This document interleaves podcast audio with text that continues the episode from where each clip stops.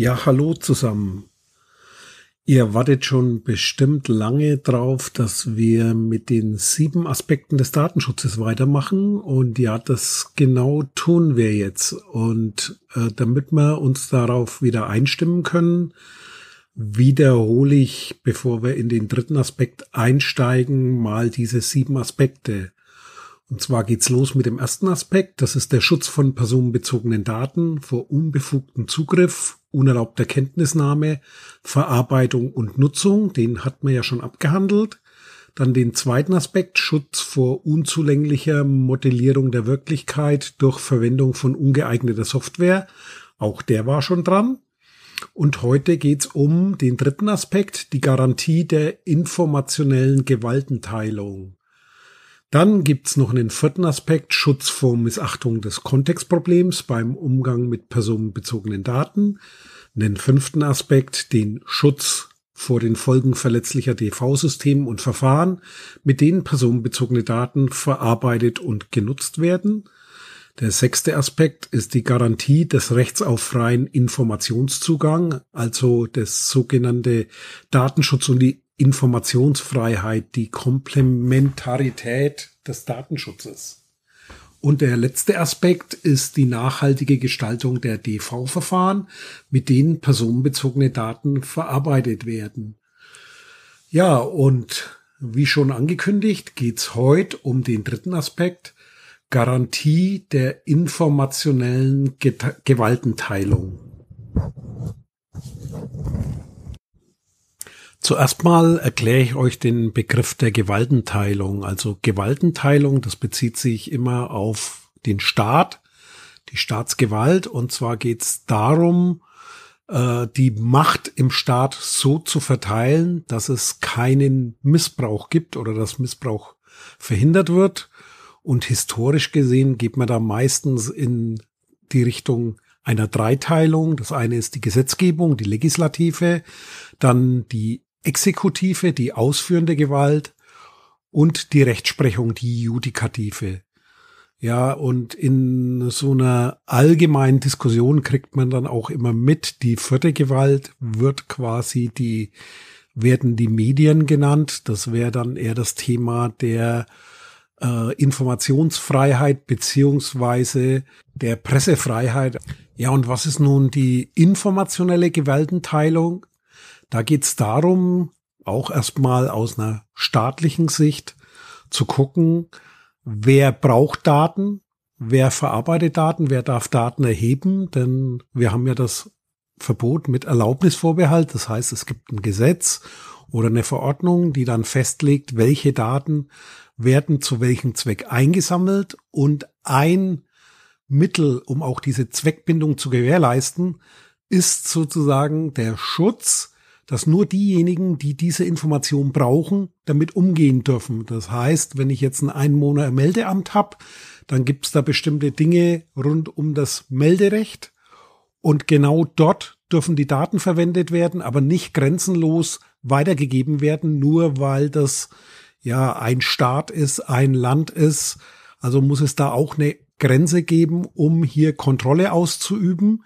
Und das ist, wenn man jetzt ein bisschen historisch zurückblickt, und zwar so etwa 30 Jahre zurückgeht, da gab's noch die Deutsche Bundespost, das ist das, was heute, ja, oder da, wo raus die Deutsche Telekom und die Deutsche Post, DHL und auch die Postbank hervorgegangen sind. Und in dieser staatlichen Hoheit war auch das ganze Telefon-Fernmeldenetz und diese Daten waren besonders geschützt. Das heißt, die durften dort nur innerhalb für bestimmte Zwecke bestimmter Organisationen verwendet werden und eben nicht weitergegeben werden, zum Beispiel an eine Polizei oder an eine andere Behörde oder ans Innenministerium oder an die Steuerverwaltung. Und auch heute ist es so, wenn auch manche mit dem Kopf schütteln, wie zum Beispiel im Medizinbereich, aber auch ja im ganzen Finanz- und Steuerbereich. Denkt jeder, ja, die haben ja sowieso meine Daten, aber da genau gibt's Grenzen dazwischen, eine organisatorische Grenze, eine Gewaltenteilung, damit eben diese Zweckbindung eingehalten wird und nur die Leute Zugriff kriegen, die auch wirklich mit den Daten arbeiten müssen und die da was entscheiden müssen oder was belegen müssen oder was nachgucken müssen und eben nicht jeder. Und diese Daten sollen auch möglichst nicht zentral zusammengeführt werden. Ein schönes Beispiel ist in Deutschland auch, dass es hier keine Personennummer oder Personenkennzahl gibt, also eine eindeutige ID, die zum Beispiel bei der Geburt vergeben wird, damit jemand das ganze Leben lang äh, immer diese Verknüpfung hat und sozusagen eine eindeutige Identität hat. Das ist eben nicht gewollt, damit die Daten, die an ganz verschiedenen Stellen im öffentlichen Bereich, im Staat zur Verfügung stehen, nicht einfach zusammengeführt werden können. Denn wenn so eine eindeutige ID gäbe, dann wäre es sehr, sehr einfach, all diese Daten zusammenzuschmeißen und zu recherchieren.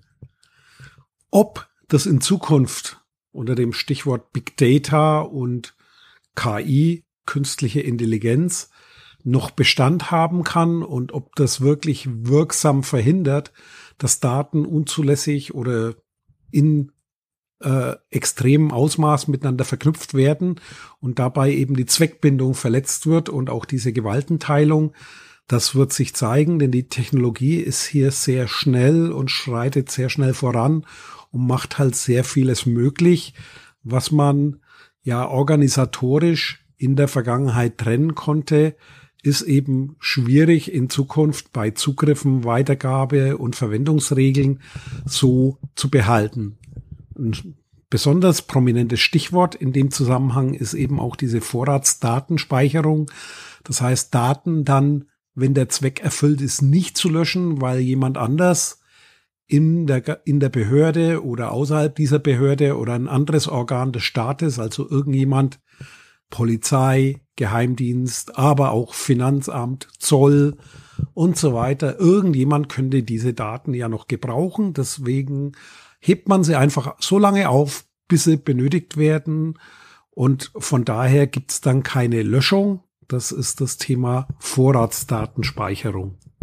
Im Übrigen hat diese informationelle Gewaltenteilung auch ihren Ursprung im von uns schon öfter angeführten Bundesverfassungsgerichtsurteil 1983 zur Volkszählung, denn dort wurde auch festgelegt, dass diese Trennung entsprechend des Zwecks einzuhalten ist und Daten nicht einfach zusammengeführt werden dürfen. Zur Gewaltenteilung gehört natürlich auch die Transparenz. Das heißt, wenn man jetzt das Verhältnis Bürger-Staat anguckt, dann muss ein Bürger erkennen können, welche Behörde hat welche Daten, in welchem Umfang. Da muss es die Möglichkeit geben, Auskunft darüber zu kriegen. Da muss es die Möglichkeit geben, zu erfahren, wann welche Daten wohin weitergegeben wurden, welche Zweckbindung hier gilt, also zu welchem Zweck, wozu diese Daten verwendet werden. Und es muss weiterhin eben klar sein, dass es hier organisatorische Grenzen gibt, und nicht das Ganze ausgelegt ist auf eine Kontrolle, ist natürlich schwierig äh, mit der Komplexität, also mit dem Zusammenspiel der ganzen Dinge. Die EU-Datenschutzgrundverordnung, die hat auch diesen Zweckbindungsgrundsatz, allerdings geht die ein bisschen mehr den Weg in die Richtung technische Lösung, das heißt ein technisches Kontrollieren von Daten und auch eine Transparenz bei der Verwendung. Das heißt wieder das Element der Information, aber weniger das organisatorische Mittel, äh, denn das spielt in der Tat bei moderner Datenverarbeitung immer weniger eine Rolle. Was jetzt sich direkt nicht ableiten lässt aus dem Bundesverfassungsgerichtsurteil, aber dennoch ein Thema ist, ist quasi wie spielt sich diese informationelle Gewaltenteilung denn außerhalb der Beziehung Bürgerstaat ab? Das heißt, wenn man auf Unternehmen guckt, wenn man jetzt guckt, Facebook, WhatsApp, Google, Microsoft, Apple, all diese IT-Firmen, die mit den Daten, die man tagtäglich in der Kommunikation verwendet, mit den Bildern, die man teilt, mit den ja Interaktionen, die man im Internet durchführt, also mit all den Datenspuren, die man hinterlässt auf Smartphones, wenn man sich irgendwo durch die Gegend bewegt, wenn man bezahlt, bargeldlos. Dort ist auch die Gewaltenteilung ein Thema. Da gibt's zwei Aspekte, die da eine Rolle spielen, und zwar auch eine Begrenzung. Wer ist eigentlich die verantwortliche Stelle oder wer hat die Verantwortung für die Datenverarbeitung und wo sind die Grenzen? Immer in Hinblick auf Zweckbindung, also wozu brauche ich die Daten eigentlich? Und äh, wie gebe ich sie weiter und wie erfährt derjenige, dessen Daten es sind, von so einem Weitergeben von Daten oder vom Einhalten dieser Grenzen. Und das muss jetzt nicht zwangsläufig eine Firmengrenze sein, sondern man muss das durchaus enger sehen, auch innerhalb eines Unternehmens äh, gilt es, diese Gewaltenteilung zu machen. Das heißt, so eine verantwortliche Stelle ist nicht zwangsläufig die ganze Firma oder ein ganzer Konzern, sondern durchaus kleinteiliger zu sehen. Und ein weiteres Element kann auch sein, dass ich sozusagen im Rahmen so einer Selbstkontrolle einen Datenschutzbeauftragten im Unternehmen habe, der sich dann quasi als Anwalt der Betroffenen, also der Menschen, zu denen die Daten gehören, dann dort einmischt und dafür sorgt, dass bestimmte Dinge getrennt werden können. Also wenn man zum Beispiel guckt an bargeldloses Zahlen, wenn ich jetzt so einen Bezahlvorgang mache und äh, ich gehe in den Laden, kaufe mir jetzt ein Eis, dann ist quasi Folgendes, was da passiert. Also ich schließe da erstmal einen Vertrag äh, und der muss eben nicht schriftlich sein, sondern auch so ein ganz normales Geschäft ist ein Vertrag. Das heißt, der Eisverkäufer, der schuldet mir die Ware, also das Eis, und umgekehrt schulde ich dem Eisverkäufer dann das Geld für die Bezahlung. Und wenn ich dem das Geld gebe, ist genau dieser Tausch abgewickelt, also Bargeld zum Beispiel gegen die Ware. Und danach ist es eigentlich egal, dass ich das Eis gekauft habe. Was natürlich nicht egal ist, ist, dass der Staat hier noch Steuern verlangt. Das heißt, äh, mir ist jetzt zwar keine Speiseeissteuer bekannt, aber es gibt durchaus äh, Lebensmittel, da gibt es eine besondere Besteuerung. Das wäre jetzt das Thema Alkohol zum Beispiel. Aber auch ganz normal gibt es das Thema Umsatzsteuer, Mehrwertsteuer, dann gibt es eine Einkommensteuer, eine Vermögensteuer, und so weiter und so weiter. Das heißt, dort muss auch irgendwo eine Grundlage da sein, die Steuer zu berechnen. Allerdings, wenn jetzt der Eisverkäufer seine Steuererklärung macht, ist es überhaupt nicht relevant, dass ich ein Eis gekauft habe. Das heißt, er braucht nicht zu wissen, von wem er das Geld gekriegt hat. Und das ist so ein entscheidender Punkt. Und wenn man jetzt an so digitale Bezahlsysteme denkt, also bargeldloses Zahlen, ist so ein Thema, inwieweit kann man das nachverfolgen oder feststellen, wer hat wann was gekauft.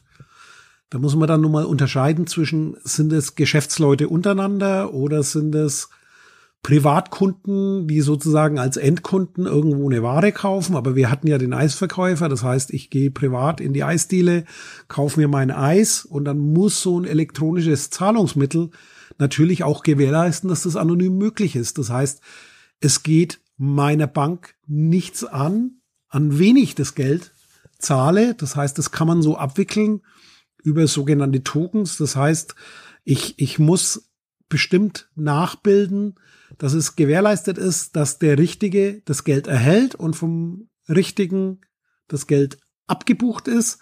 Aber auf beiden Seiten ist es nicht notwendig, dass die irgendwo zusammengehören, verknüpft sind und auch die Banken, die im Hintergrund stehen, die sollen nicht in der Lage sein, das Ganze zu verknüpfen, wenn es auch ein großes Interesse zum Beispiel von der Werbeindustrie gibt oder es als Mehrwert gesehen wird, diese Daten dann auch weiter zu verkaufen und dadurch weiteres Geschäft zu generieren. Das ist so ähnlich wie der Aspekt, den ich vorhin genannt habe, mit der Vorratsdatenspeicherung. Tja, und äh, noch länger will ich euch damit jetzt nicht ja in die Theorie einführen. Das war's soweit mal kurz und knapp zu dem Thema informationelle Gewaltenteilung und wir hören uns demnächst wieder, wenn es dann um den vierten Aspekt geht, und zwar den Schutz vor Missachtung des Kontextproblems beim Umgang mit personenbezogenen Daten. Und äh, ja, habe ich jetzt da was vergessen? Ja, wahrscheinlich. Sicher habe ich mal wieder was vergessen. Aber ist ja nicht so schlimm, weil ich hab's ja vergessen.